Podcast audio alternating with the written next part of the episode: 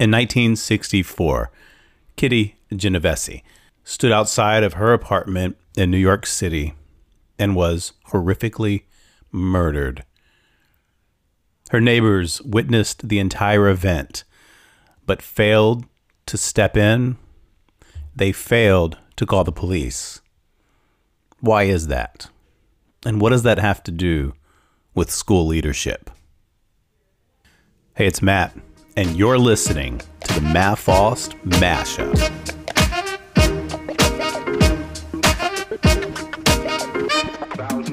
Hello and welcome to the Matt Faust Mashup. This is the season three finale, a season where we've talked one topic people. And in today's episode, we are going to talk about winning with bold empathy. I'm so thankful and deeply humble that you've chosen to spend this time with me here today. Let's jump right into it.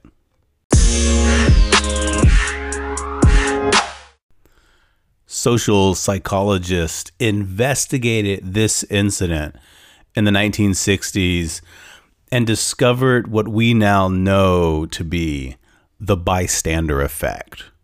There were so many people at the horrific scene that responsibility was diffused throughout the group.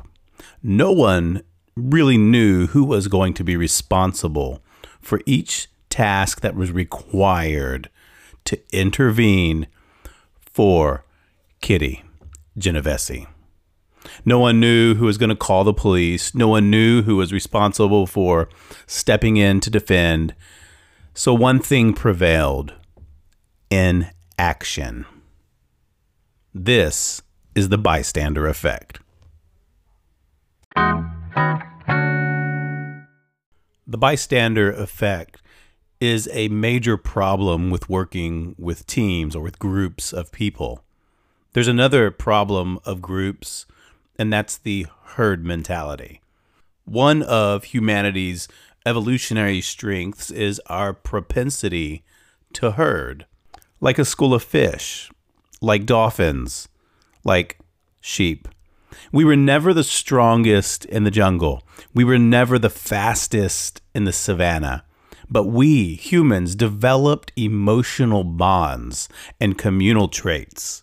These traits and bonds allowed us to obtain more resources, to distribute labor among the tribe, and we thrived. We heard for safety, we heard for protection. At its core, herding is a selfish act, but it's an act that saves the community. The safest spot in a herd is at the center. It's the outlier in a herd who gets picked off by predators. It's the outliers who are easy prey. And this is the herd mentality. So, when you combine the two problems of bystander effects and herd mentality, we have the summation that we know of as group think. And of course, group think creates blind spots. It's that echo chamber where an idea comes forth and it repeats. It repeats what the group already thinks. And then because multiple people are repeating the idea, it creates the illusion of being correct. We all think it, surely we're not all wrong, but that is a blind spot.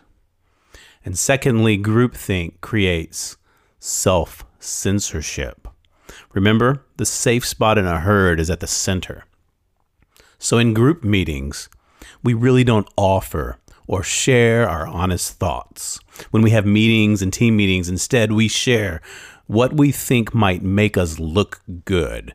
Instead of transparency and open communication and clarity, we offer those things that buy us status with the group. And of course, we avoid the things, the ideas, the thoughts, the conversations that will bring up criticism or conflict. Because the herd mentality provides safety only when we conform to the center and we avoid the outlier.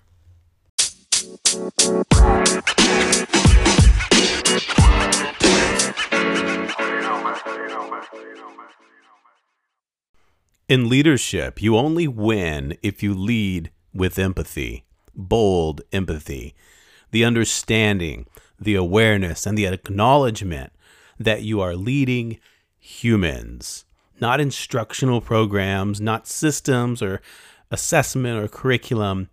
You are leading humans, each with their own interests, wills, determination, and ambitions. This acknowledgement is the first step toward empathy. It's that understanding that no one is going to care as much about your school as you do. That's why you're the leader.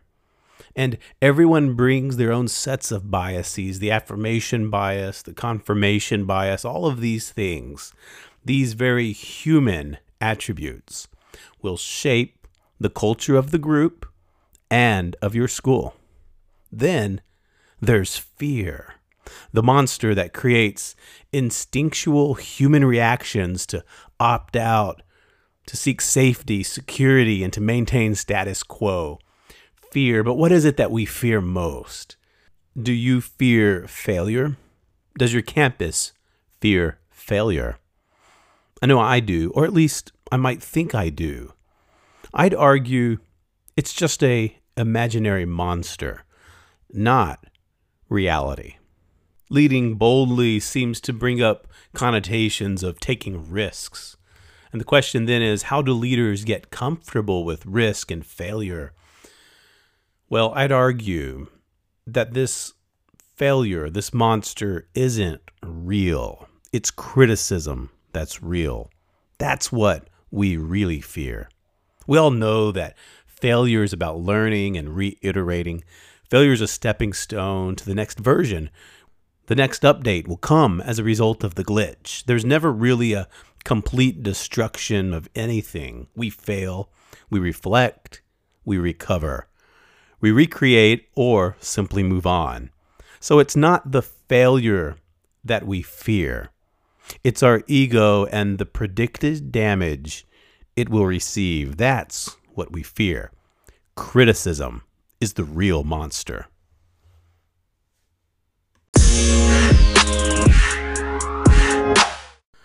How do you summon the courage to take risks?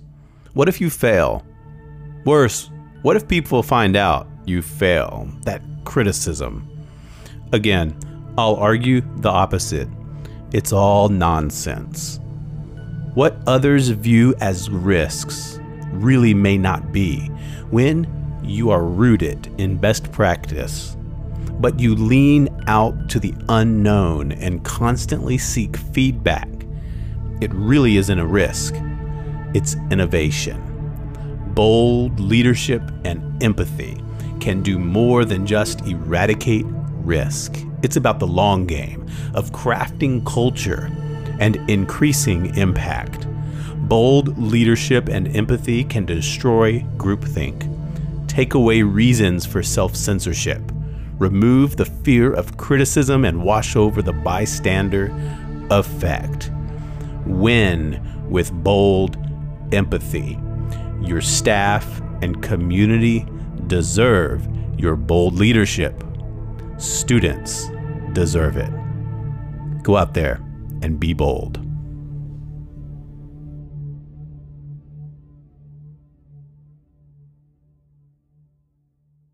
Hey there, I don't want to leave you just yet. Here are three school leadership resources I'd like to share with you. Number one is a weekly Twitter chat. It's hashtag 822chat. 822chat is twice a week, eight minutes, two questions.